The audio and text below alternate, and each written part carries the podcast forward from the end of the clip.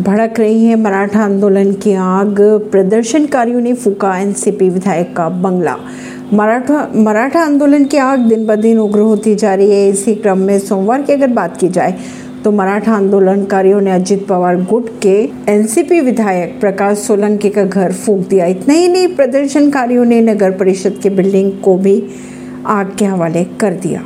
मराठा आरक्षण को लेकर महाराष्ट्र के कई शहरों में कानून व्यवस्था बिगड़ती हुई दिखाई दे रही है। प्रदर्शनकारी सड़कों पर उतरकर सरकारी प्रॉपर्टी को आग के हवाले कर रहे हैं। इतना ही नहीं, मराठा आंदोलनकारियों ने बीड़ ज़िले के माजल गाँव में अजित पवार गुट के एनसीपी विधायक प्रकाश सोलंकी का बंगला फूक दिया है। इस दौरान बंगले में खड़ी आठ से दस टू व्हीलर्स भी जलकर खाक हुए। परवीन सिंह नई दिल्ली से।